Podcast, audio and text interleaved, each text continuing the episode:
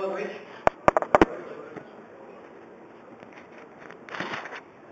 A novidade é que agora eu tenho Twitter. Tá? Além dos abridores, vocês podem me acompanhar em tempo real no nick Peido Mental. Você fala, mas que raio de nome estranho é esse, né? Pior que os abridores ainda. É um meta-comentário, assim como os abridores, é um meta-comentário da usabilidade, que quer dizer o seguinte, você não deve ficar quadrado aceitando as regras de usabilidade como mandamentos bíblicos.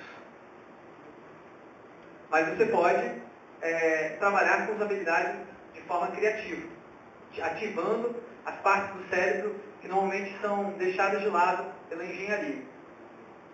O, Twitter Freio Mental ele fala desse tema dessa palestra, tá? que é a vigilância e a pressão que as pessoas exercem sobre nós mesmos. As outras pessoas exercem pressão o tempo todo e o nosso comportamento é delineado por essas pressões. A novidade é que as tecnologias, elas amplificam o poder que as pessoas têm de pressionar as outras. E de vez em quando elas são obrigadas a desembuchar. O Twitter é uma ferramenta desembuchante. Tá? Ele faz as pessoas desembucharem todo dia, todo tempo, em qualquer lugar. A pergunta do Twitter é, o que você está fazendo agora? E você tem que responder o tempo todo. Né? Você não precisa responder. Você não ganha nada respondendo, a não ser atender as expectativas das pessoas que estão te observando. E esse é o ponto dessa palestra. Eu vou mostrar para vocês que o design de interação, que hoje é uma das ferramentas de inovação mais interessantes para as empresas de tecnologia, ele não surgiu do nada. Ele não vem de uma ideia mirabolante de um sujeito criativo dentro de uma empresa. Ele vem, ele é manifestação de uma grande mudança na sociedade. Uma sociedade é, que baseava na punição para uma sociedade disciplinar. Daqui a pouco eu vou explicar isso. Mas basicamente, as mudanças que hoje a gente vivencia são mudanças que têm base no passado, na história. Eu vou mostrar um pouco dessa história. Tá? Então vamos voltar aí para os anos 70, quando você tinha ah, o marketing de produtos vendendo produtos dessa forma, tá? Então, a Havaianas, ela era vendida como aquela, aquela sandália que não solta cheiro e não, sol, não perde as, as, tiras, né? Enfim, um produto durável, um produto agradável de usar, um produto simples e barato. Tá? Esse era o ponto da Havaianas. Agora, vocês lembram qual a experiência de usar uma Havaianas? Quem usava Havaianas aqui há 10 anos atrás? Ah, não, estou perguntando há 10 anos atrás. Quem que usava 10 anos atrás? Quem que usa hoje Havaianas? Olha só, a proporção muito maior. Por quê? Era diferente usar Havaianas. Quem usava Havaianas há 10 anos atrás? Pode dizer. Era diferente usar Havaianas hoje e 10 anos atrás? É a mesma coisa? Mesma coisa? Alguém acha diferente? É a mesma coisa usar Havaianas 10 anos atrás usar hoje? Como é que é? Antigamente era pé de chinelo. Era pé de chinelo que você usava Havaianas. E hoje é o quê? É moda. Hoje é moda. Mas peraí, quem é que disse que está na moda Havaianas? Foi a própria marca, será? Será que foi a própria marca? Se, se o Chico Anísio chegasse lá e falasse nos anos 70, olha só gente, a Havaianas está na moda, veste. Você acha que ia colar? Não ia colar. Por quê? Por que, que não ia colar?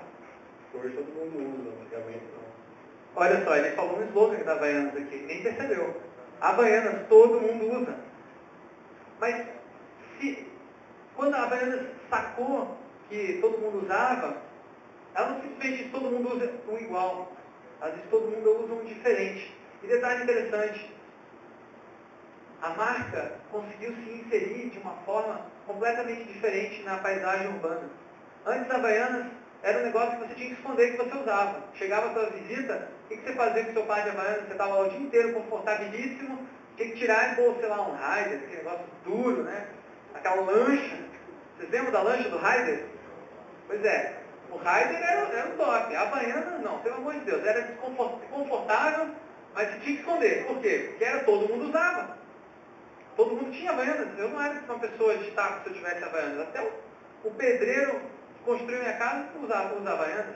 E o pior, ele usa trabalhando ainda. Então, olha só, como é que a Havaianas conseguiu se tornar uma, uma marca hoje, assim, considerada na moda, né? Porque ela mudou o foco do produto. Não, o foco da Havaianas não é produto mais. Você não vê mais Chico Anísio vendendo Havaianas dizendo, olha, nosso produto é bom. Não, a Havaianas não fala que o produto é bom. A Havaianas fala o seguinte, nós temos uma experiência. Venha participar dessa experiência de fazer parte de pessoas descoladas, pessoas que estão integradas na paisagem urbana, pessoas alegres, pessoas tranquilas. Olha só como eles mostram agora o produto. O produto já não é mais o produto, agora ele é, faz parte da paisagem urbana. É isso que se chama marketing experiencial. Tá? Essa transição do marketing de produtos para o marketing experiencial aconteceu no começo dos anos 90. Tá? Os principais é, inovadores nessa área são a própria Disneylandia. Né? O que é Disneylandia se não é uma experiência? Não tem produto, é uma experiência. Tá? Agora, não é, não, não é só na área de, de produtos que essa transição ocorreu. A gente vê essa transição ocorrer também no mercado de tecnologia. Só que ela é um pouco mais atrasada, digamos assim, em alguns casos. A Apple Computers, que é referência em design, hoje, em 1984 lançou o Macintosh como computador para o resto de nós. O que, que eles queriam dizer? Era um computador que qualquer pessoa que não era engenheiro, uma pessoa normal, poderia usar facilmente. O primeiro computador que tinha uma interface gráfica fácil, tranquila de instalar, de configurar, de manter, uma caixa que não tinha periféricos, era tudo integrado, você não precisava ficar mexendo com fios. E daí, hoje, a Apple não vende mais computador, tanto é que mudou o nome. Agora a Apple não é mais Apple Computer. Não sei se vocês lembram, mas o Steve Jobs falou três anos atrás, quando lançou o iPhone, Apple agora não é mais Apple Computer, agora é Apple Inc. Porque nós não vendemos mais produtos, nós vendemos experiências. Você fala, mas que isso? Gente, o que é um iPod? O iPod não é um MP3 player. Não é um MP3 player. O iPod é uma conexão com uma comunidade global de pessoas descoladas que ouvem a música que eles querem e não estão sujeitos a ouvir a música do rádio. Eu carrego 5 mil músicas e eu posso acessar qualquer uma delas em qualquer momento. Isso é um iPod. iPod não é MP3 player. Isso é experiência. Tá? Então é isso que a, que a Apple conseguiu manipular de uma forma brilhante e que conseguiu tornar a, a empresa três vezes mais valiosa em 10 anos. Triplicou o valor da empresa em 10 anos, graças a essa sacada do Steve Jobs. Sacar que não era o produto, era a experiência. Ele mesmo que fez o Macintosh lá em 1974, ele sacou, ele mudou. Para quem, quem quer saber mais sobre Apple, dá uma lidinha no livro A Cabeça do Steve Jobs. É um excelente livro de design, tá? É um dos melhores livros de design que foram lançados assim recentemente para o público geral, tá? Vale a pena sobre liderança e design. Mas falar, mas o Steve Jobs não é designer. Depende da sua perspectiva. Tá? Ele não é formado em design, porque ele entende muito de design e entende. Agora, mais uma coincidência estranha entre Havaianas e Apple. Olha isso. Havaiana, as legítimas, a Mac Colors, pace diferente. Agora eu pergunto para vocês. Quem que veio primeiro? Havaianas ou Mac, iMac Colors? O que, vocês acham? Havaianas? Havaianas? Levanta a mão quem acha que foi Havaianas que veio primeiro. Levanta a mão quem acha que foi o Mac Colors. E agora? Gente, olha só. Quem veio primeiro foi a Havaianas. Em 1995, a Alpagatas lançou a Havaianas Top multicoloridas. E o iMac Colors é de 97. 97. Você fala, poxa, mas então quer dizer que nós, nós brasileiros estamos na, na ponta, na vanguarda do design? Estamos. Alpagatas, a Havaianas, para quem não está aqui no, no, Brasil, não sabe muito bem, tá? Vai, vai para o exterior, uma Havaianas, para ver o que acontece. As pessoas olham, uau, Havaianas, that's cool. As pessoas acham maravilhoso, super legal. Está na moda lá fora. Aqui, aqui ainda tem Ainda tem gente que acha que Havaiana é coisa de pobre, mas lá fora. Hã? O preço é, caro, é muito mais caro, é 70 dólares uma, um par de Havaianas. Você não tem noção, é contrabando de Havaianas, né? É um bom negócio. É um bom negócio. Agora eu, eu vou te dizer uma coisa, o melhor negócio, sabe qual é? É você transformar um, um negócio que valia 4 reais em 70 dólares. Aí sim vai ter um bom negócio. Aí você vai lucrar em todos esses contrabandistas que tiveram a mesma ideia que você, entendeu? Isso é o que se chama de design estratégico. É você saber posicionar uma marca dentro de um mercado a partir das inovações que estão surgindo e tendências que vão crescer. Tá? Então, o pessoal da Alpargatas e o pessoal da Apple tiveram a mesma sacada, em condições diferentes. Ninguém copiou ninguém, não. As condições eram diferentes, mas eram similares. Estados Unidos, Brasil, mas a condição era similar. O que, que acontecia? Você tinha uma série de produtos iguais, que mesmo entre marcas diferentes, eram quase absurdamente similares. Você não via diferença entre um Dell, um computador Dell e um computador uh, compacto, por exemplo. Uma caixa preta ou uma caixa branca. E de repente a Apple, falou, poxa, por que não pode ser colorido, multicolorido? Por que não? Mesma coisa alpargatas. Pensou, poxa, vamos fazer diferentes cores. Por que, que a alpargata teve a ideia de botar uma havaiana de uma cor forte só, de uma cor só? Porque antes era duas cores, era, não sei se você lembra, aquela, aquela linhazinha branca em cima, né? E embaixo o azul. Você sabe de onde que eles tiraram essa ideia? Alguém sabe daqui? De onde eles tiraram a ideia de botar tudo uma cor só? Uma ideia meio óbvia, né? Fala, putz, não é tão óbvio assim. A Havaianas fabricou aquela, aquele modelo básico de, de, de aliás, a fabricou aquele modelo básico de Havaianas durante 40 anos. Da onde veio a ideia? Da observação de como as pessoas usavam Havaianas. Aí está a fonte da inovação hoje para as empresas. Observar o que as pessoas fazem dos seus produtos e transformar os hacks, as gambiarras dos usuários em novidades. Então, o que, o que, que os, os usuários faziam com as havaianas azulzinhas? Quem queria ser diferente, pegava, arrancava a parte de baixo, solado, invertia. Você viu isso? Viu quem fez isso? Você fez? Você faz isso até hoje? Ah, quando fica muito bem. Na realidade, a alpargatas, não sei se, não sei se, não sei se esse é o caso, mas a alpargatas verificou principalmente na comunidade surfista. Eles faziam muito isso. Não era que estava velho, é que eles queriam ser diferentes. Tá? Eles queriam mostrar que eles não usavam a velha de todo mundo. Eles, todo mundo quer saber que chinelo é esse que você está usando aí. Pô, que massa, cara. E aí, brother? Sei que e tal. E daí pegou essa ideia deles e falou, vamos transformar isso em produto, vamos vender havaianas multicoloridas. Um designer teve essa ideia lá dentro. E ele conseguiu convencer os diretores a quebrar, a mudar a lógica de negócio deles totalmente antiquada e transformar a Havaianas nesse, nesse sucesso que é hoje em dia. Por isso que hoje na área de design, principalmente na área de design de interação, que é design na área de tecnologia, o pessoal está dizendo, olha, esquece produto. Para de pensar em projetar um produto. O produto é só um meio. Você não tem que definir as funcionalidades do produto, pintar a caixinha, botar no pacote e vender só. Não é isso. O que importa é a experiência que esse produto proporciona ao seu usuário. É isso que você tem que focar. Você tem que pensar na experiência antes de pensar no produto. Tá? Então é esse, esse que é o grande, é o grande, a grande tendência no mercado de tecnologia. Vou mostrar um exemplo como funciona isso na, no dia a dia, como você sente essa experiência. Tá? Então se coloque no lugar desse amado senhor aqui, senhor Hitler, ou melhor, odiado senhor. Né?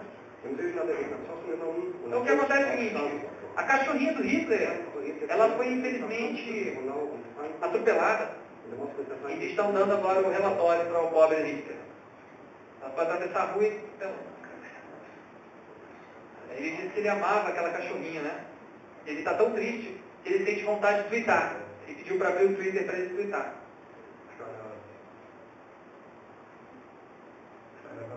E agora os assessores dele estão dizendo que o Twitter está fora do ar.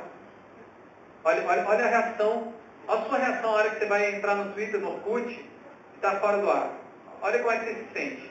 todo empolgado né, para expressar a sua, a sua insatisfação com a morte da cachorra. Você vai acessar o Orkut, foi possível completar a sua operação agora. Né? No Donuts for You. Ou no Twitter, a baleia. Né? Quem daqui usa Twitter? Levanta a mão. Legal. Agora vocês vão ver. Esse é você, ó.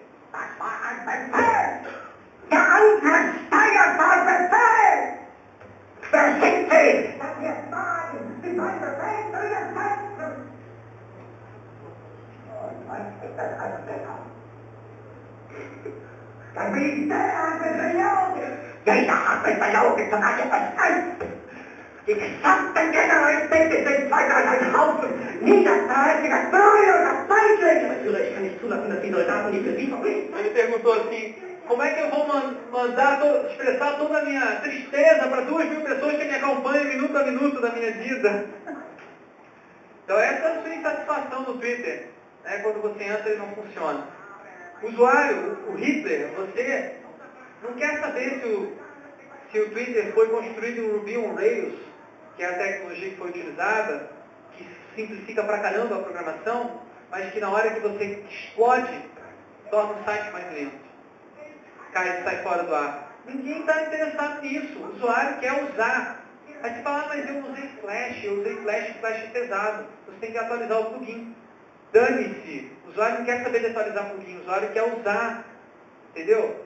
Quando a gente coloca a técnica na frente da experiência, a gente arruína a experiência.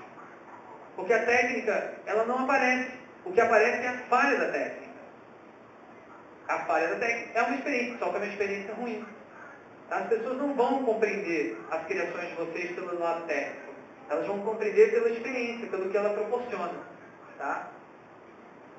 Agora, mais um detalhe interessante sobre pobre Hitler é que ele perdeu a guerra, apesar de ter os sistemas de informação mais avançados do mundo.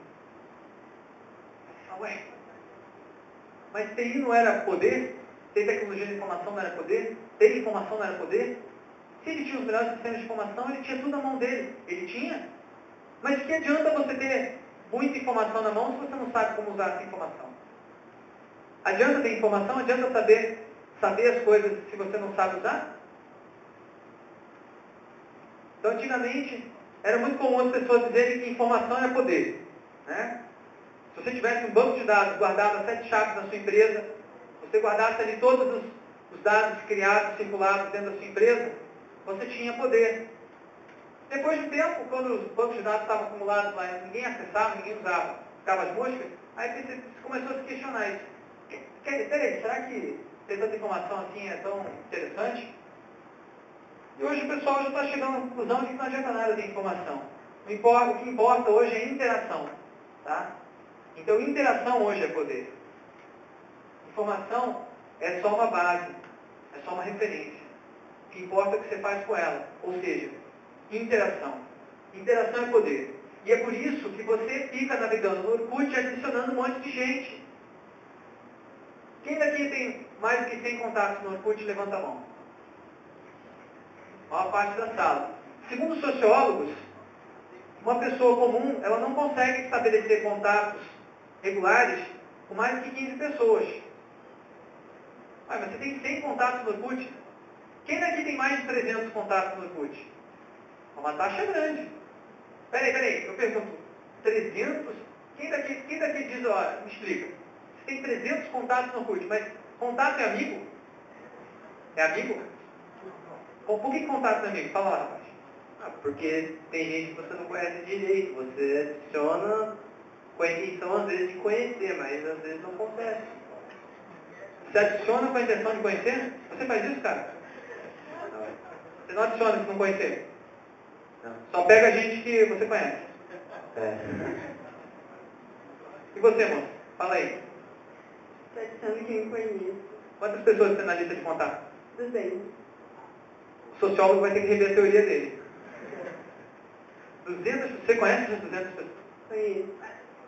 Mais ou menos, né? Já conheci, mas não que hoje tem contato. olha só, gente, por que, que a gente adiciona tanta gente? Porque a gente quer conhecer, porque, ou porque a gente já conhece. Mas principalmente porque a gente quer manter contato. Por que é importante manter contato? Por que é importante ter, manter contato? Porque eu posso a qualquer momento precisar dessa pessoa. Ou ela pode precisar de mim, que pode ser até mais interessante. Então ela tem que poder me encontrar. Ela tem que poder me contatar e disparar o quê? Uma interação. Então, nas redes sociais, nós adicionamos dezenas, centenas de pessoas, porque nós queremos ter interações potenciais à nossa mão. Quanto mais conexões nós temos, quanto mais contatos a gente mantém, maior a possibilidade de ação. Se você quer, por exemplo, hoje, vocês estão aqui nessa sala. Você, se você quisesse é, o ar-condicionado dessa sala tivesse mais, é, mais fresco, você poderia fazer isso sozinho? Não. O que, que você teria que fazer? Pedir ajuda para alguém. Você teria que pedir ajuda para alguém. Você, meu amigo, se você quisesse é, comprar um carro hoje, você conseguiria fazer isso sozinho? Não. Por quê? Tem dinheiro. Tá vendo? Ele precisa de alguém que empreste a grana para ele, entendeu? Alguém que doe, alguém que faça alguma coisa para tirar esse cara da, né? Fazer uma vaquinha para o sujeito aqui. Como é que é o nome? Alberto. Alberto. Vamos fazer uma vaquinha para o Alberto aqui, que pobre coitado, fica andando a pé aí. Vocês são amigos dele, vocês não, não vocês adicionaram ele no Orkut? Rapaz, ele está criando uma campanha no Orkut dele, ó. Deu um carro para o Alberto. Ele está fazendo a vaquinha dele. E vocês podem adicionar ele lá e, e, passar a grana para ele comprar. É assim, tudo que a gente quer fazer na sociedade depende de conexões, depende de outras pessoas, ninguém mais faz nada sozinho. E é por isso que as redes sociais estão cada vez mais cheias de pessoas. Porque cada vez mais você precisa de mais pessoas para fazer alguma coisa bem simples. Antigamente, para você avisar sua mãe que, que, por exemplo, você queria avisar sua mãe que você ia sair mais tarde, o que você fazia? Você ia até a sua mãe e falava com ela. Hoje em dia você puxa o celular e liga. Alô, mãe. Aí você fala, mãe, agora é, mais, é direto, né? Eu nem preciso nem até andar. Pois é, você liga o celular, na hora que você ligou o celular, você se conectou a todas as pessoas que fizeram aquele aparelho, todas as pessoas mal pagas na China que construíram aquele aparelho, todas as pessoas que trabalham nas operadoras de telefonia e estão sustentando aquela ligação. Tá? É uma, todas as pessoas que codificaram software, todas as pessoas que te ensinaram a, a usar o celular. É uma gama tão grande de pessoas que a gente está conectado que a gente nem tem que se dar conta. Tá? Então, por isso que as redes sociais, elas hoje são o modelo de sociedade mais referenciados na mídia e também no nosso dia a dia. Bom, esse é um panorama geral do estado de coisas. Tá? Agora eu vou passar para a parte prática da, da apresentação, que eu vou mostrar para vocês como pode ser trabalhada essas interações, como elas podem ser projetadas, controladas ou não, através do design. Você fala, uau, peraí, então se o design pode controlar as interações que a gente tem, e as interações definem as possibilidades de nossas ações, quer dizer então que o design vai dominar o mundo? Eu acho que sim. Vejam se vocês acompanham minha teoria.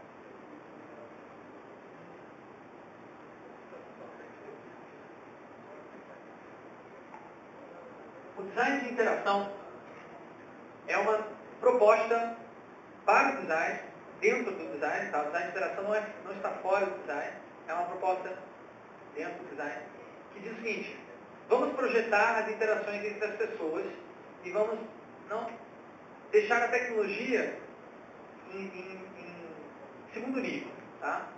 Se a interação vai acontecer por um produto físico, produto é, tangível, uma cadeira, não importa, ou se é um, um ar-condicionado, ou se é um, um brinquedo, ou se é um software, um site na internet, tudo isso pode ser trabalhado a partir do design de interação. Mas o foco não vai ser o produto, como eu estava falando. O foco não vai ser a cor, a textura, o material, ah, os, os gráficos, não vai ser. O que importa para o design de interação são as relações sociais. Tá? Como é que ele trabalha na prática? Então o designer, ele vai pesquisar como que determinados usuários interagem. Então você tem o usuário A, B e C. A se comunica com B, A interage com B, B interage com C, mas A não interage com C. Quando o designer percebe que A não interage com C, ele percebe uma demanda de interação. a qual ele pode propor um produto e criar um novo mercado. E aí então de interação, ele trabalha projetando sistemas a partir da sua interface. Então, ao invés de projetar primeiro o sistema depois por uma interface, que é normalmente na engenharia se faz, na engenharia você programa tudo, aí depois vamos, vamos agora dar uma tapa nessa interface, né? Vamos dar um tapa, vamos deixar bonitinho o negócio aqui, coloca um íconezinho, pinta lá o, o cadáver morto e fica aquele negócio lá, né? Que ninguém sabe usar, aperta o botão, deleta tudo, né? Já viram isso, já viram esse filme.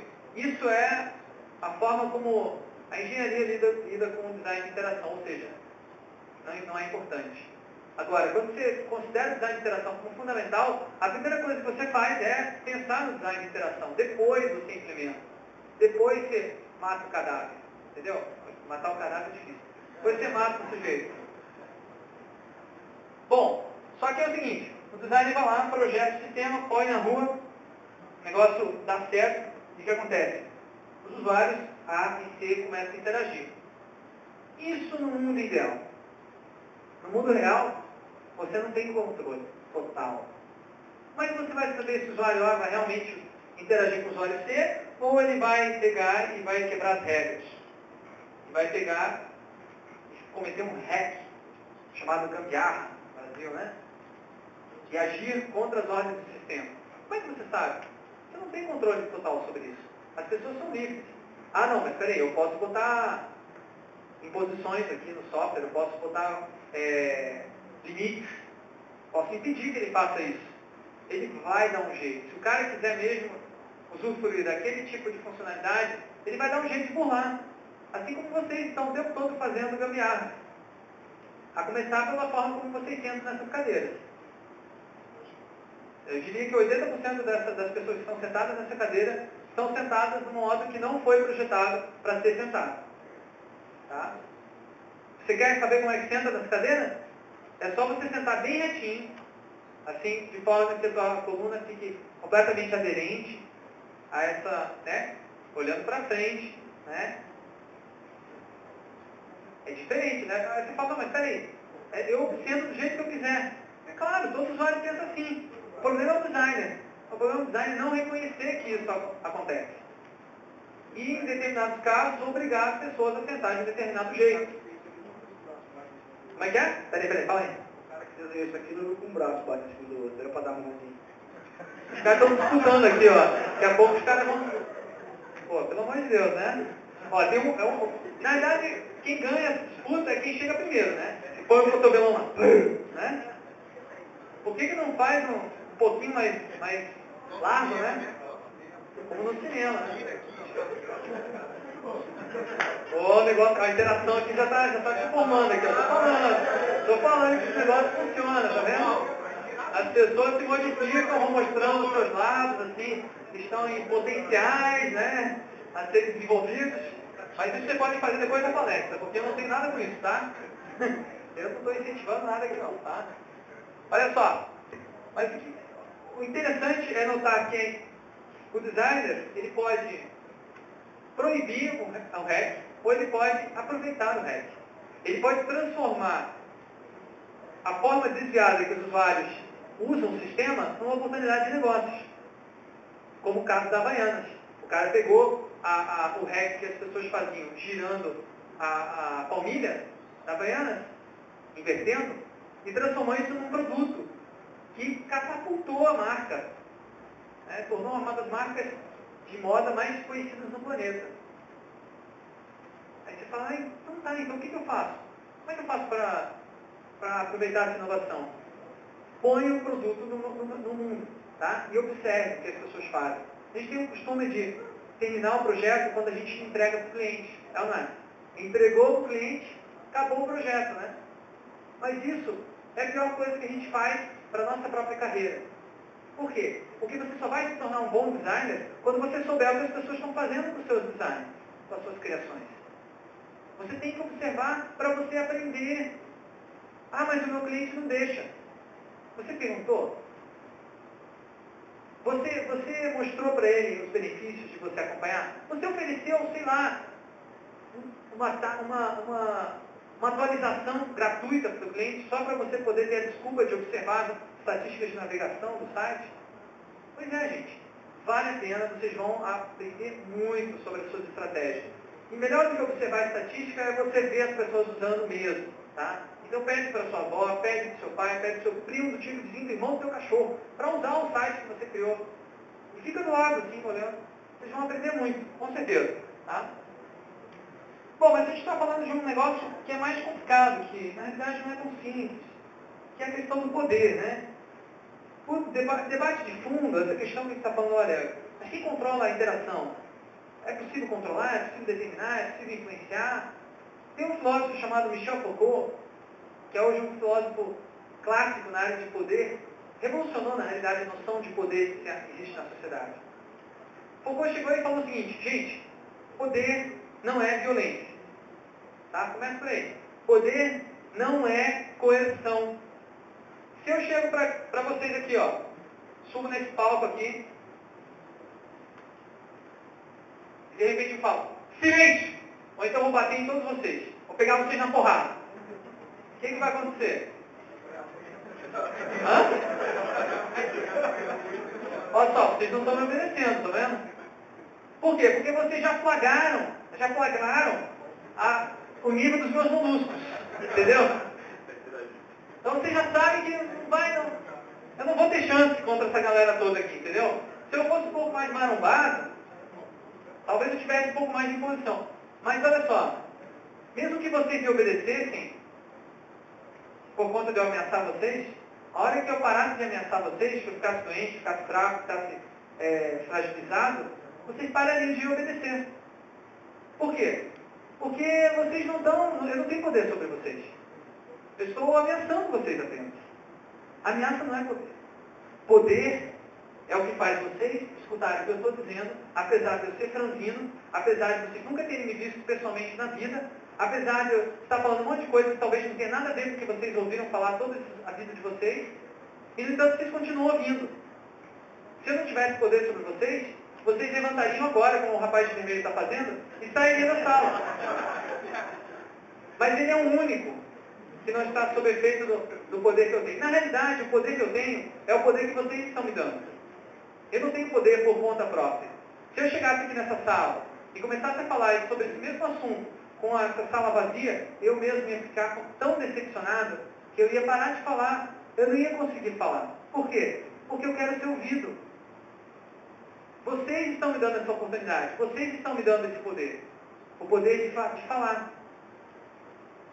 O poder na sociedade, ele não vem dos governantes. Ele não vem dos líderes. O poder vem dos, dos liderados. Os liderados é que levam os líderes para cima. Porque eles confiam nos líderes. Enquanto eles confiarem, os líderes terão poder. Tá? Então o poder, ele vem, ele vem das pessoas, ele passa pelos líderes, mas ele pode escapar. Se um líder ele fala uma besteira, se um palestrante conta uma piada sem graça, olha, ó, três ou quatro piadas sem graça em sequência, as pessoas levantam da sala e saem. Cara, mas é, sem noção. Pois é, essa é a dura realidade. O poder, ele não é algo que consiga segurar, colocar no banco de dados, que é aquela história do poder da informação. Poder é algo que está fluindo nas nossas interações, o tempo todo. E não tem, eu não sou só que tem poder aqui não. Tem gente aqui, ó, tem poder também. Querem ver? Querem ver como tem gente que tem poder aqui? Olha só, tem pessoas aqui que estão sentadas e o tempo todo tem, tem pessoas que estão olhando para elas. Dá uma olhadinha, você olha, não está ninguém olhando. Essas pessoas têm poder. Né? Ó, tem gente que está tá se olhando aí, eu estou vendo, estou vendo, está se entregando. Essas pessoas têm poder. Tem pessoas que têm o poder de estarem sozinhas e de não se sentirem mal por isso. Tem pessoas que têm o poder de aglutinar as outras e de estar no meio da, do grupo.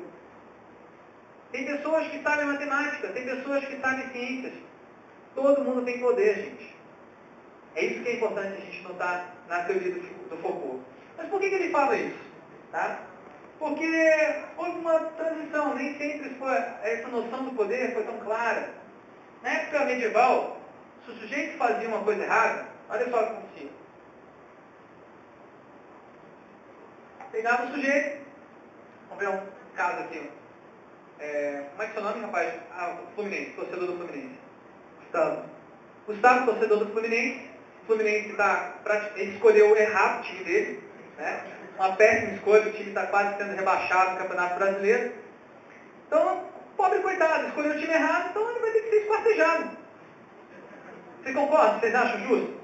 O cara escolheu, nasceu, nasceu e escolheu o time errado. Não, podia ter escolhido um time bom. Podia ter escolhido um Flamengo, por exemplo. Corinthians, podia ter escolhido. Isso é time, entendeu? Agora, Fluminense, pô. Pelo amor de Deus, você cometeu um erro, cara. Você nasceu para ser sofrer. E a gente vai aliviar seu sofrimento. Entendeu? O demônio, demônio, fez você escolher o Fluminense. Entendeu? Você é um cara bom. Então eu vou salvar você, tá bom? Levanta, levanta, por favor. Levanta. Você, você, olha, você é um bom homem, entendeu? Mas você fez, fez coisas erradas devido à associação com o demônio. Então nós vamos exorcizar e tirar o demônio de você, vamos partejá-lo, tá? Para que o demônio saia. E a sua alma terá a eternidade no céu. Essa era a forma como essa era a forma, como é que é Jesus? Não, Jesus não tem nada a ver com isso. Jesus nunca esquartejou ninguém, nunca mandou esquartejar ninguém, nunca, nunca falou nada que foi feito na Inquisição, que foi um processo que não tinha nada a ver com processo religioso, tinha muito mais a ver com manter a estabilidade social. E era importante, porque era a única forma que a sociedade conhecia para manter, para fazer as pessoas se conscientizarem que se elas fizessem coisas muito erradas, a sociedade virava um caos. O esquartejamento do, do pobre pó de arroz aqui é necessário. Era necessário na época medieval. Era a única forma que você tinha para as pessoas não escolherem times errados. Tá?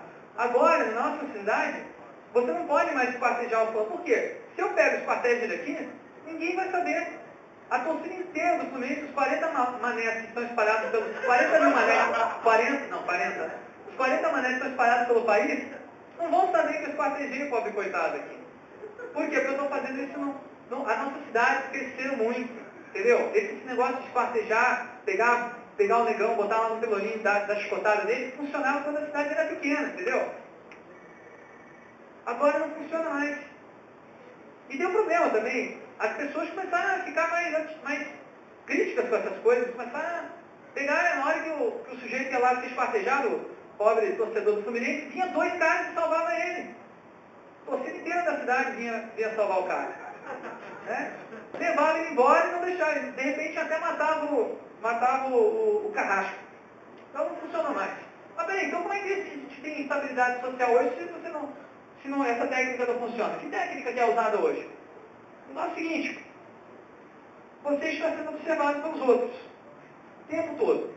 Porque você sabe que qualquer um pode te dedurar e essa, e essa, essa uma delação pode te levar a, uma punição leve, mas uma punição que você não quer passar. E, e pior, é uma humilhação pública, o que é muitas vezes pior do que uma execução. Você pode viver a vida inteira uma, uma vida estragada, muito pior do que se você tivesse sido assassinado, ou espartejado, punido, por conta de um assédio moral. E o assédio moral, como por exemplo, caso recente aí da, da, daquela coisa, pobre coitada da Uniban. Aquela moça que foi para foi a aula com a saia curta. Ela, ela sofreu. Hã? Como é que é? Escarlate? Era o nome dela? Não sei. Carlos. Olha só. O que aconteceu com a pobre coitada? O negócio é o seguinte. Quem que, quem que foi, foi lá pressionar a moça? Foi, foi a, a polícia? Foi a, os, os, os, foi, a, foi a administração da, da universidade? Foram os inspetores? Não. Foram vocês. Vocês. Vocês. Os alunos. Os próprios alunos correndo atrás dela. Por quê? Porque nós estamos o tempo todo, ó. Os oito, ó. Os oito. Olha os oito. Todo mundo aqui está se sonhando se você vier com uma roupinha muito diferente, é, diferente, você, pode, você tem que vir com roupa diferente. Se vier muito igual, aí é de vaso. Né? Aqui não tem ninguém com uma roupa igual, está todo mundo com cor de roupa diferente. Mas ninguém aqui está vestindo a roupa contrária. bermuda em cima, calça embaixo. Ninguém até que está vestido de biquíni, ninguém aqui está tá vestido com uma saia né, praticamente inexistente. Mas não importa se está vestido com saia inexistente. O que importa é que você não está dentro do, do grupo. E é isso que, que o Foucault vai falar, que se chama disciplina. Tá? Disciplina é aquilo que age dentro do sujeito, fazendo ele se tornar sociável por conta dele mesmo. Ou pela, pela, desculpa, pela expectativa de que alguém vai estar observando ele. Tá? Então eu ajo corretamente, eu falo palavras doces, eu não falo palavrão em palestras. Por quê? Porque eu sei que tem um gente que está me observando. É fácil. Agora, no dia a dia, se você fala um palavrão, alguém está te vendo. Você fala, dá nada falar palavrão assim no corredor da aula. É, pois é, o cara depois, quando ele estiver numa empresa e trabalhar no nível de atendimento ao cliente, se você falar um palavrão, você acabou a sua carreira, você provavelmente não vai ter muita chance de conseguir esse emprego.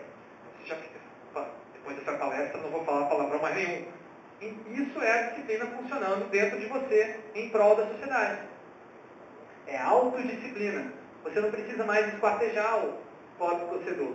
É só você vestir uma camisa de um time melhor. Por exemplo, nós temos lá atrás, levanta o São Paulista aí, por favor, levanta. Olha só. Ó, esse cara, eu não sou, eu não sou São Paulino, mas esse cara escolheu um time vencedor, entendeu? O time dele, o time dele está ganhando faz anos já, está bem na fita, está cheio de dinheiro. Não faz os caras sofrer, entendeu? Esse é o cara tranquilo. Eu pergunto para você, você já, já entrou em depressão uma vez na sua vida, por causa do seu time? Você já chorou algum dia por causa do jogo? Não chorou, cara. Esse é um cara que não. É um time que não.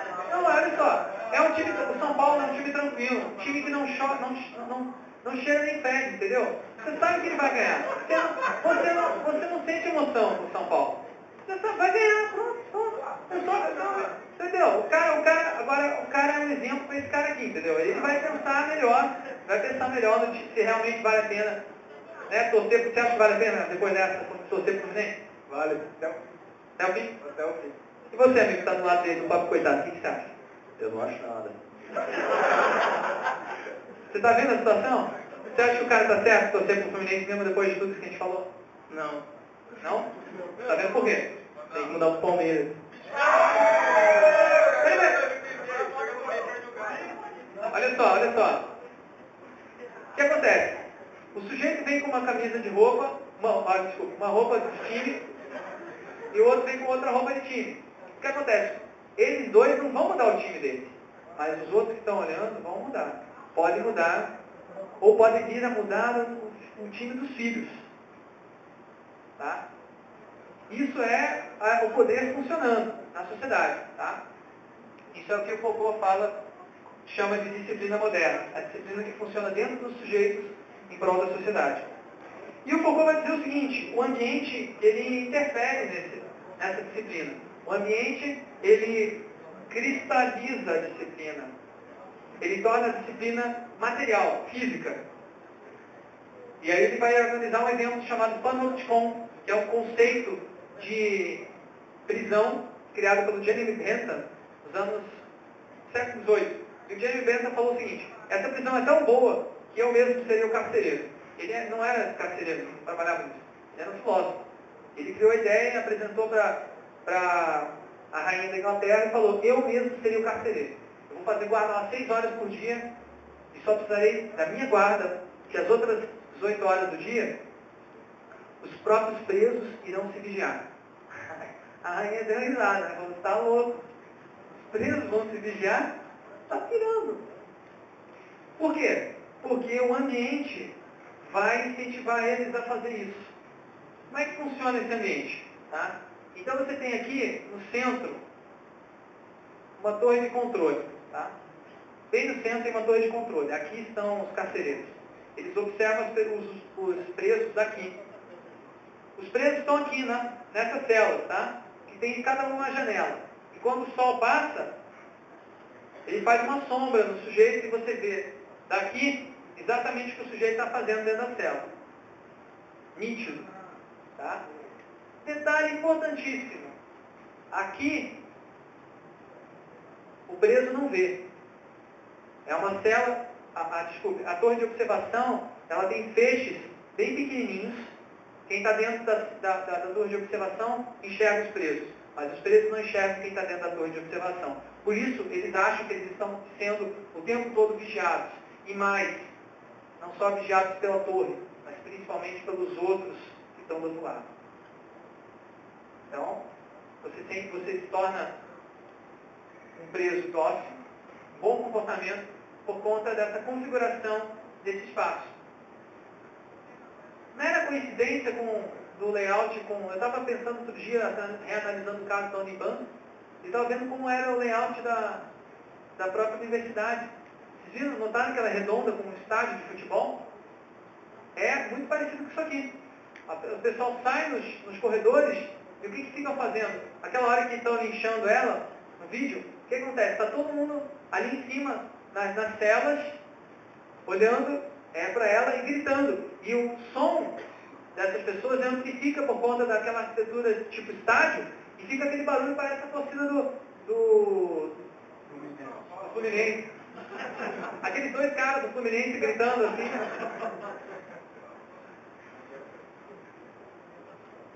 Eu acho, eu tenho grandes, grandes é, assim, exposições de que o caso da Uniban foi incentivado pela arquitetura do prédio da Uniban. Eu acho difícil acontecer um caso desse aqui, por exemplo, na Uniara. Que vocês são gente super bacana. Vocês não são né, pessoas que, obviamente, sabem apreciar né, é, a arte se vestir. Mas principalmente porque aqui você não tem esse ambiente é, de observação mútua, como tem lá. E para provar essa teoria de que o ambiente influencia o comportamento das pessoas, um sujeito chamado Philip Zimbardo, um, um cientista louco, já pensaram? Cientista louco? Aquele cara, esse cara aí. Esse é um cientista louco, assim, melhor exemplo. O cara falou o seguinte, ah, será que uma pessoa boa pode adicionar uma pessoa má? Você acredita que uma pessoa boa vai adicionar uma pessoa má num ambiente cruel? Com certeza. Você acredita? Você sente, você já entrou no ambiente cruel alguma vez e sentiu mal? Sentiu mais mal do que você era? É mais por influência do ambiente, não? Onde?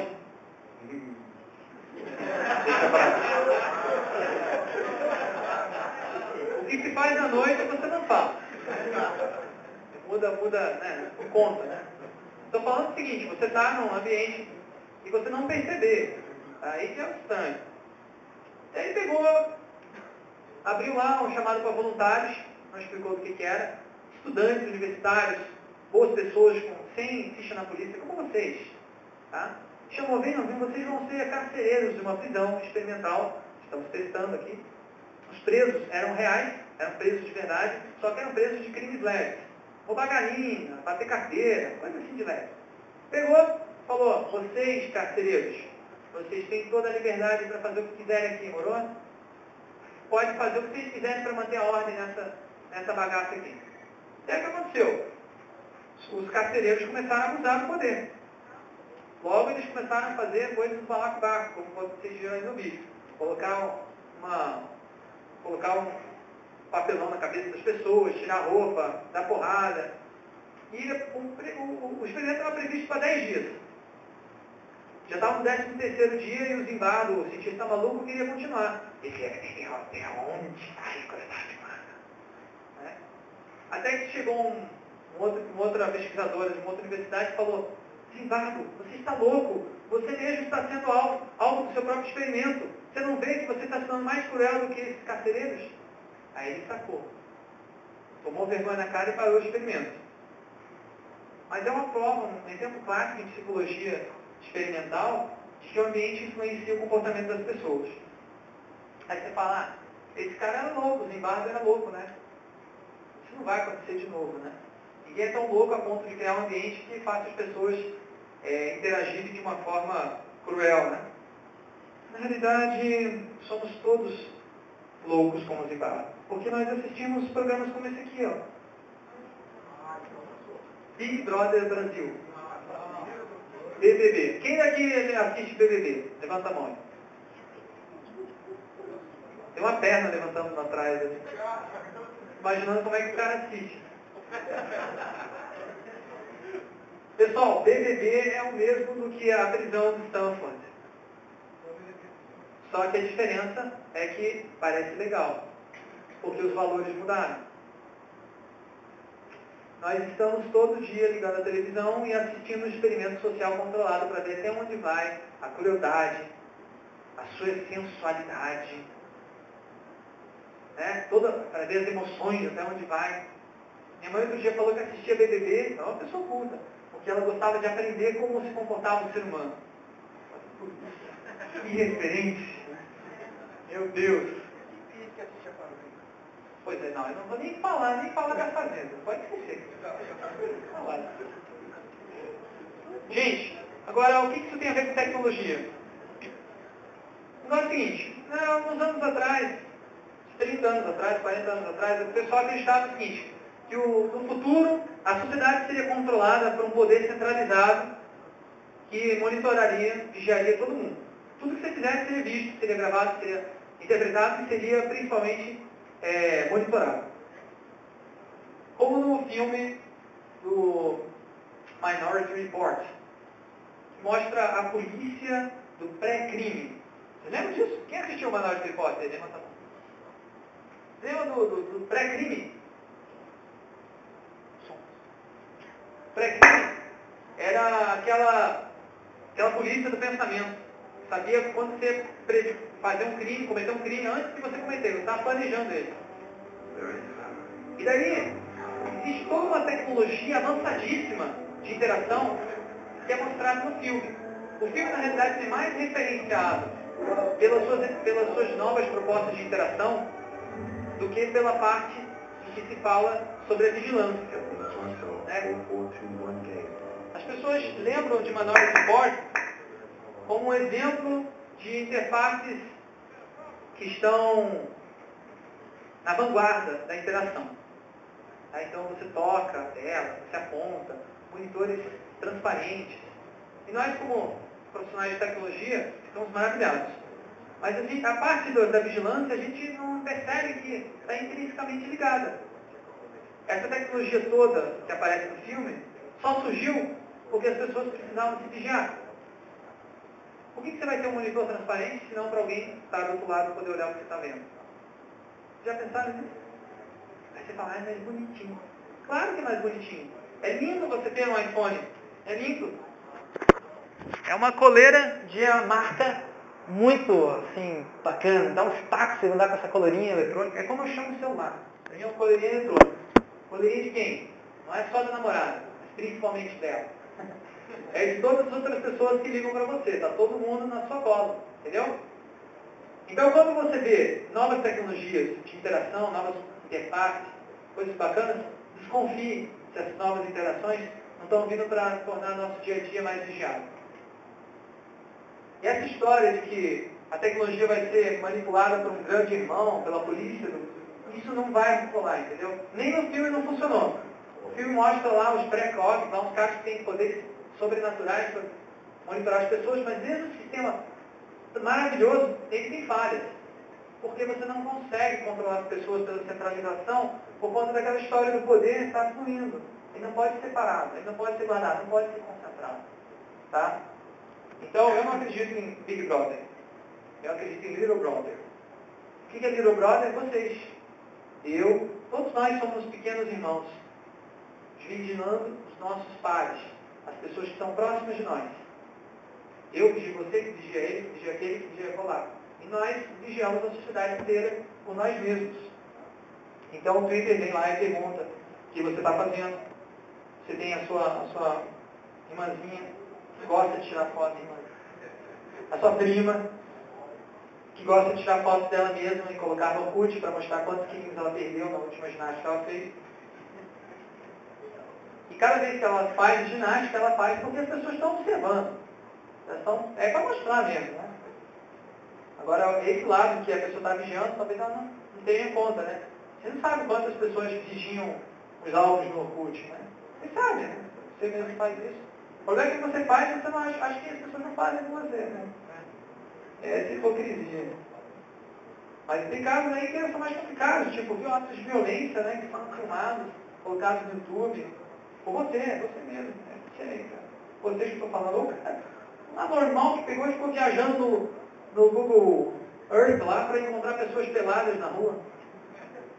O Google Earth não é uma tecnologia, não é a tecnologia do grande irmão. O Google nem sabe que tinha essas pessoas peladas. Tinha que ter uma mente perversa para fazer isso.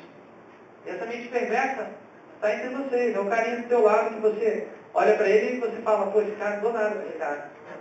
Esse cara nunca faria nós. Esse cara é pessoal de bem, do bem, né? É, bota ele no computador na internet lá e dá esses poderes para ele para ver o que ele faz. Eu vou mostrar dois casos aqui, casos contemporâneos. É, pois é, já estão rindo, você já conhece, né? Quem daqui já viu Dá Meu Chip Pedro? Como tô, tô, ainda tem gente que não viu, eu vou passar então.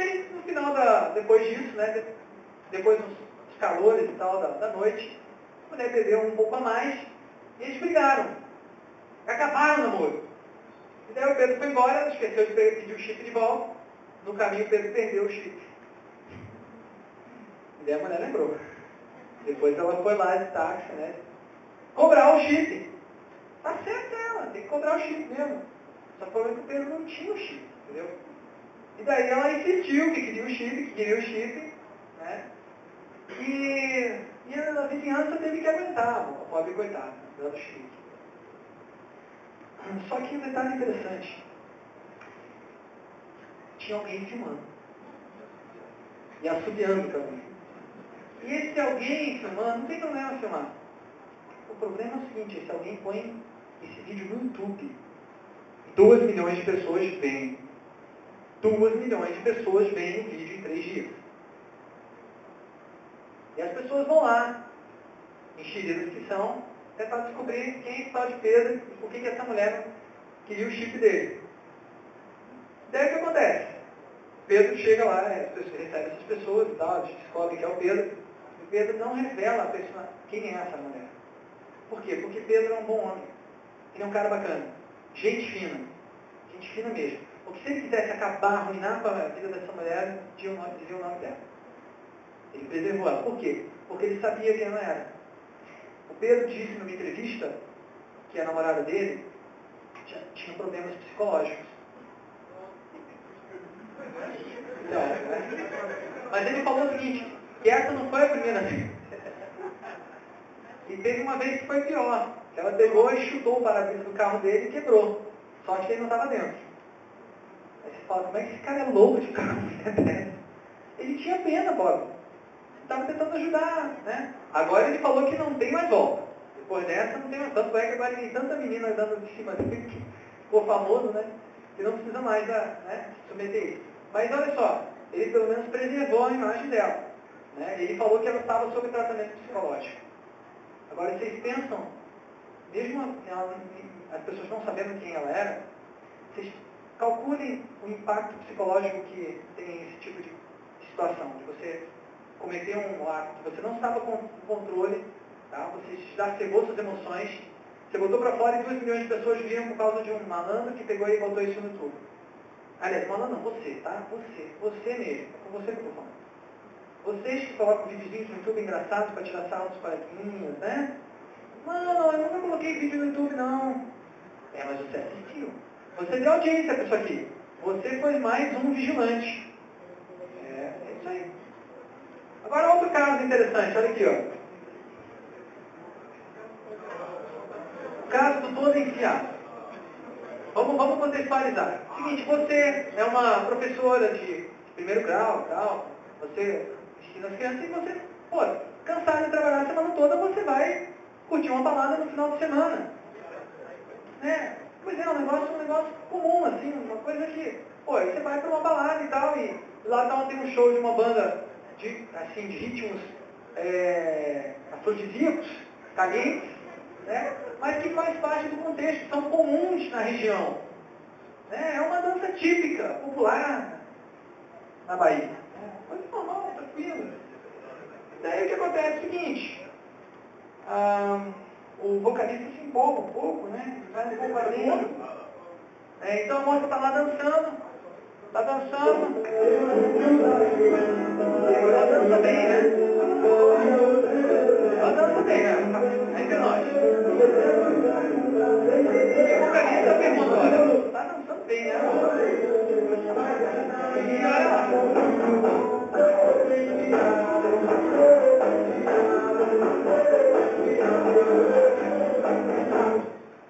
E aí vai, daí continua a dança aí, popular, cultura, né?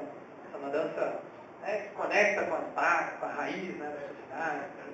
Bom, existem várias outras, outras danças, talvez até mais eróticas do que essa, na Bahia, que dançam e aparecem na televisão, em canal público. Né? Todo mundo vê. Mas não são professoras de primeiro grau. E elas não dão aula na escola onde o seu, o seu filho estuda. É, e elas principalmente não apareceram no YouTube num vídeo gravado com, cueca de plantão, que aqueles caras, aqueles cuecas de plantão ali, filmaram de ângulos até muito mais eróticos do que esse que eu, eu mostrei aqui para vocês. E todos puseram no YouTube. Ninguém perguntou para ela se podia pôr no YouTube, ninguém perguntou nada, todo mundo pôs lá. Ninguém imaginava que a, a mulher, no dia seguinte, quando fosse trabalhar, seria despedida. Por quê? Porque todo mundo viu ela no vídeo. Não, e ela sofreu tanta pressão que numa entrevista ela disse, puxa, eu errei. Como assim errou? Você dançou super bem, moça. Como pode dizer que ela errou? Ela não é. Ela estava lá no ambiente onde se esperava que ela dançasse, né? Errasse, se ela não tivesse dado um tapa na cara do sujeito tivesse corrido embora. Aí sim, tinha teria. Você disse, não quer dizer que ela dançou lá naquele show, ela ia dançar assim na frente das crianças. Agora, você como pai não ia gostar de saber aliás, você como pai não ia suportar as outras pessoas que sabem que seu pai estuda na escola onde a dançarina que apareceu no YouTube está lá e os seus filhos estão lá sendo inscritos por ela. Então você até cobrou do diretor nem porque você se preocupava, mas porque você se preocupava com as outras pessoas iam dizer de você sobre você. É, as coisas são complexas, é como eu falei, interação não é uma coisa simples. Isso tudo por conta de pessoas terem criado um negócio chamado YouTube, um negócio chamado telefone celular, um negócio chamado rede de de compartilhamento de, de vídeos, um negócio chamado computador. Toda essa infraestrutura deu base para esse tipo de coisa acontecer. Tá? Então é isso que trata o design de interação. Design de interação é o projeto dessas interações. O material do design de interação não é a tecnologia. Não estou falando de tecnologia aqui. Estou falando de pessoas. Falando de relações sociais. A tecnologia ela entra como um meio para mediar essas relações. Tá? É isso que eu quero que vocês entendam na palestra. E isso, essas interações, elas podem ser controladas, ou influenciadas, ou jogadas ao léu, como em alguns casos. Bom, eu vou mostrar alguns trabalhos que a gente tem elaborado na pós-graduação do Instituto Faber Rudens. É uma pós que tem aula uma, um final de semana por mês, então a gente recebe alunos de vários lugares do país. É bacana porque a gente tem uma, um grupo bem multidisciplinar, com interesses bem distintos. O primeiro projeto que eu vou mostrar é o Agente do Consumidor.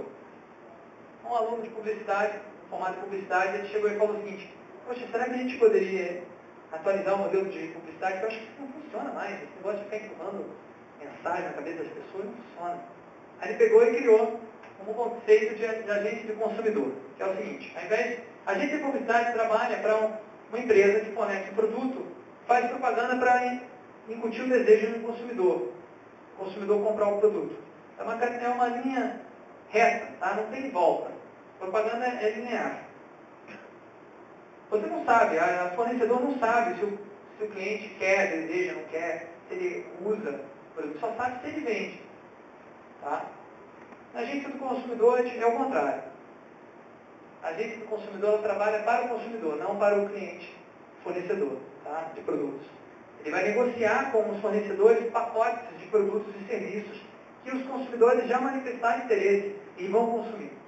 Não é uma, uma tentativa e erro, como na publicidade, às vezes gasta um monte de dinheiro em produtos são fracasso. Não, na agência do consumidor você já tem uma base de clientes. Funciona mais ou menos da seguinte forma. Veja esse sujeito que vai aparecer aqui na tela. Ele contratou a agência do consumidor, tá? e ele construiu, graças à ajuda da agência do consumidor, um perfil customizado com as coisas que ele acha que está na moda e que fica bacana para ele, tipo ao ver. Né? Então, ele, essas roupas super fashion, né? um carro mini e um iPhone, com aquele aplicativo de telefone antigo. Isso, faz, isso é a identidade do cara que quer mostrar nesse final de semana. Esse é o kit que ele comprou para usar esse final de semana. O carro não é dele, o carro é emprestado, pela, é alugado pela agência do consumidor, o iPhone é alugado, mas todos os contatos dele estão lá. O carro está ajustado para o tamanho, para o peso dele. É tudo perfeito para, customizado para esse cliente. Agora um detalhe interessante. Você faz parte da agência do consumidor também. Que nota que você daria para esse sujeito? De 1 a 10. 7. 7. Moça, que nota que você daria para esse sujeito? Oi. Ah, gostou, hein? Você, moça? Sete. Você? Sete. Você? Sim. Você não gostou do carro? Por quê? A aparência dele não é... Eu pergunto para você, meu caso, você já andou no Mini? Não. Você já usou um iPhone? Já. Você tem um iPhone? Tem. Então você é um cara que pode falar dele. Agora, as outras pessoas que não têm Mini, que não usaram iPhone, que não têm status, e o mesmo status desse cara, não podem dar nota para ele. Só quem está no status elevado na agência do consumidor pode dar nota para alguém que está no status abaixo. Daí o que acontece? Quem ganha status ganha oportunidades de consumo especiais. Tá? Esse é o ponto da agência do consumidor. É você ganhar oportunidades de consumo especiais que são granjeados, são negociados com aqueles fornecedores. Tudo, todos os seus hábitos de consumo passam a ser monitorados, como se fosse estatísticas de navegação de um site. Então você sabe exatamente quantos reais você gastou, quantos pontos de status você ganhou por cada real que você investiu. É o retorno do consumo. Já ouviu falar de retorno do investimento? Esse aqui, o retorno do consumo. Consumo é um investimento para nós. Tá? Aí você fala, que raio de ideia é essa? Você cara. Fala sério, isso é impossível de fazer. É, é mesmo. Isso chama ficção de design. É um novo gênero de design. Projeta cadeira, projeta armário, projeta filme, projeta um monte de coisa. Por que não projetar uma ficção? Não tem ficção científica? Por que não pode ter ficção de design? Ficção verídica. A ficção científica não influencia os designers? Lembra daqueles estilos que tinham nos filmes de Stanley Kubrick lá, 2001, aquele filme, aquele filme da Laranja Mecânica? Quanto não influenciou os designers da época? Então, por que não projetar as ficções de design com visão de design? Tá? Então, esse é um projeto que não é real, nem é para ser implementado. É uma ideia que vai influenciar as pessoas de alguma forma, vai instigar elas a criar outras ideias reais. Esse outro projeto já não tem esse caráter de ficção de design, na realidade ele é uma mudança sutil no YouTube, que surgiu por uma demanda que a gente percebeu que os usuários gravavam eles mesmos ou outras pessoas assistindo certos vídeos no YouTube e colocavam lá. Então esse vídeo que vocês vão ver é de uma senhorinha que tinha uma neta muito engraçadinha, muito fofinha, que resolveu mostrar, gravar ela assistindo Two Girls and One Cup. Quem assistiu Two Girls and One Cup, levanta a mão. Graças a Deus. Só temos uma cabeça podre nessa sala. Tá? Two Girls One Cup é o pior vídeo da internet. É a pior, na verdade, é a pior coisa que a humanidade já produziu em todas as dezenas de milhares de anos que a humanidade existe. Não assistam essa droga. Vocês nunca mais vão conseguir tirar isso da cabeça de vocês. Tá? Olha a pobre coitada da senhora. Dói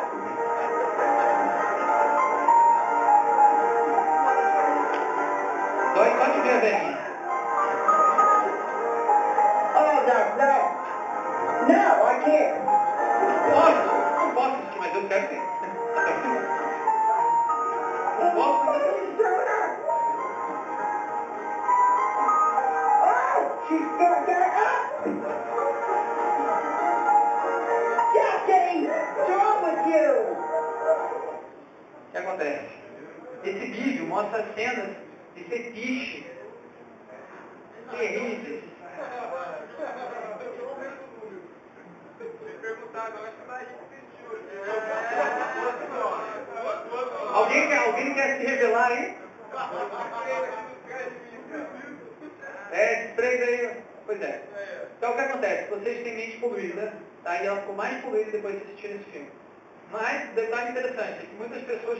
outras pessoas assistindo Girls One Cup. Tá?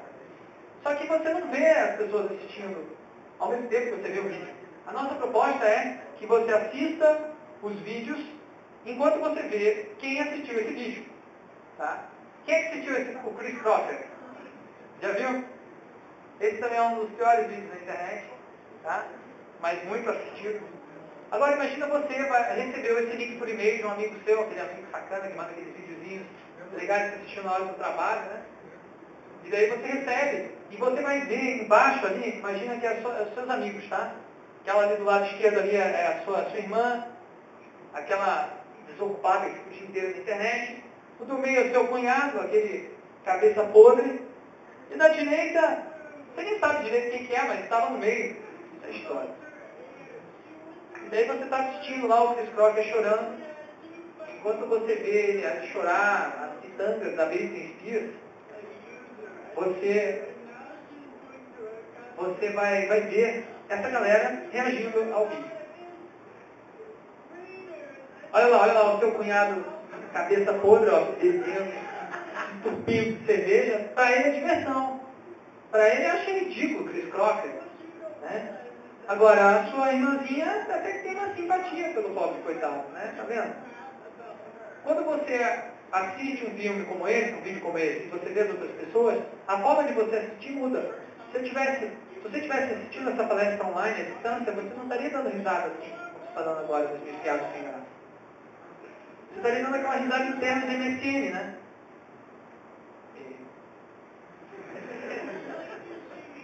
Tá, coisa. Ou emoticon, né? Dois pontos, para, é, abre, fecha parágrafo. Esse negócio assim que você nem mexe um músculo da face, né? Por quê? Porque não faz sentido, ninguém vai ver você rindo. Com esse sistema, você pode rir na frente do YouTube. Você pode gritar, seus amigos vão escutar. Pode ter certeza. Outro projeto que foca nessa questão do. É, quem? Vai, vai embora. Volta para onde você veio. Pelo amor de Deus, não aguento mais esse cara. Outro projeto que foca nessa questão da observação é o Beat the Lift, que é um projeto para interface tangível, envolvendo Wii. Seguinte, o cara pegou, o aluno nosso, foi lá e estudou como é que era a rotina de manutenção de elevadores. Trabalho muito chato. Só que daí ele falou, viu e notou o seguinte, pelas normas dos, dos condomínios, o sujeito tem que trabalhar em dupla, aliás, desculpa, pela norma da empresa, o sujeito tem que trabalhar em dupla. Então tem que ser um profissional sênior, manutenção. O cara faz manutenção sênior, o cara júnior. E o sênior manda o júnior fazer. Só que tem um terceiro cara aí, que é o síndico do prédio. Pela norma dos condomínios, na maioria dos casos, o síndico tem que ficar do lado dos caras que fazem manutenção para eles não fazerem coisa errada. Só que acontece? Exerce pressão. Então, o, o sênior fica nervoso, transmite o nervosismo para o júnior e o cara vai lá, aperta os parafusos errados e o elevador cai. Não, não necessariamente cai, mas dá uns pau. Aí o negócio é o seguinte, o problema é que na hora do treinamento, esses sujeitos eles não estavam preparados para lidar com essa emoção toda. O treinamento não tinha essa pressão. Então eles queriam botar a pressão. Tá? E a ideia foi criar um game que pudesse estimular essa pressão. Então o Delix é um game que você faz a manutenção do elevador usando o controle de Wii. Né? Nossa, meio ridículo, mas enfim, a gente apresentou esse trabalho na internet, colocou lá no site. Uma multinacional que fabrica elevadores, presente em 80 países, se interessou em estar implementando a ideia. Bem interessante, um negócio que a gente não imaginava. Eu achei que era piada esse trabalho, para falar bem, bem a verdade. Eles acharam fantástico, eles queriam justamente alguma coisa que fosse divertida. Né? Metodologicamente o trabalho foi correto. Daí eu achei que ele, sal, ele deu um salto de inovação que assim, deixou, deixou assim, impressionado. Não esperava que fosse um trabalho que transformasse uma coisa totalmente chata e totalmente divertida. Eu acho que ele exagerou, estou tornando divertido demais. Só que a empresa gostou, eu não esperava isso. Tá? Porque eles tinham um problema muito sério de treinamento. Treinamento, os caras dormem. Treinamento, não. É, dorme no treinamento, é um saco. Eles queriam realmente fazer o negócio ficar divertido. E eu acho que vão conseguir com esse sistema. Claro, não vai ser implementado exatamente dessa forma, mas é, com certeza vai ser inspirado nesse esquema. Por último, eu queria mostrar um projeto que não tem nada a ver com vigilância, mas que a gente ganhou um prêmio na, na, no concurso da, Mozilla, prêmio internacional, e eu acho que vale a pena a gente visualizar aqui. Ah não, na verdade eu estou sem o, sem o vídeo dele aqui. Deixa eu ver, está aqui. Não, não tem. Eu não vou poder mostrar, mas basicamente é um conceito que a gente criou para navegação no, no Firefox, que usa um cubo em 3D. Então, ao invés de ter abas, você usa um cubo, você gira esse cubo e em cada face do cubo você guarda tipos de sites diferentes. Tá? Então tem até a possibilidade de você pegar um cubo de verdade, um cubo Rubik de verdade, físico, botar na frente da webcam e usar como realidade aumentada para controlar o navegador. Você faz assim, passa, volta, né? Assim avança para a próxima página. Avança, puxa, daí mostra os thumbnails. Chega perto e abre a página. Enfim, um conceito bem, bem simples, mas usando tecnologias inovadoras, conquistou esse prêmio aí da Concept Series. Então essa é a minha mensagem de fé para vocês, é que o mundo está tá indo de mal a pior, mas vocês podem fazer a sua, a sua, a a sua parte para a mudança. Tá? Vocês podem melhorar. O que vocês acharem que é ruim, mudem no seu dia a dia. Tá? Você acha que as pessoas é, jogam sujeira no chão e deixam uma porcaria no mundo? Não joga então. Alguém vai olhar e vai ver e vai repetir. E outra pessoa vai repetir, vai repetir, vai repetir, e todo no final das contas a cidade vira uma beleza. Em Curitiba, por exemplo, é uma cidade dificilmente você vai encontrar sujeira no chão. Por quê? Porque as pessoas ficam se vigiando. Quem joga o bichão no chão é capaz de alguém chegar, ó. Fulano, vem cá, ó. Limpa aí. Isso acontece, já vi. Outra cidade, não. Outra cidade, uma pessoa joga, a outra pessoa vai lá e joga também. Então é assim que se dá a mudança na sociedade. Não é mudança de cima para baixo, uma nova lei, no Código Civil. Não, é você, é você muda, que muda para outra pessoa, que muda para outra, que muda para outra. E assim a nossa sociedade modifica-se a partir das pessoas que são realmente inovadoras para si. Tá? Portanto, se você quer mudar a sociedade, comece a partir de agora a viver a sua sociedade alternativa. E para finalizar essa, essa palestra num tom inspirador, vamos tocar Raul.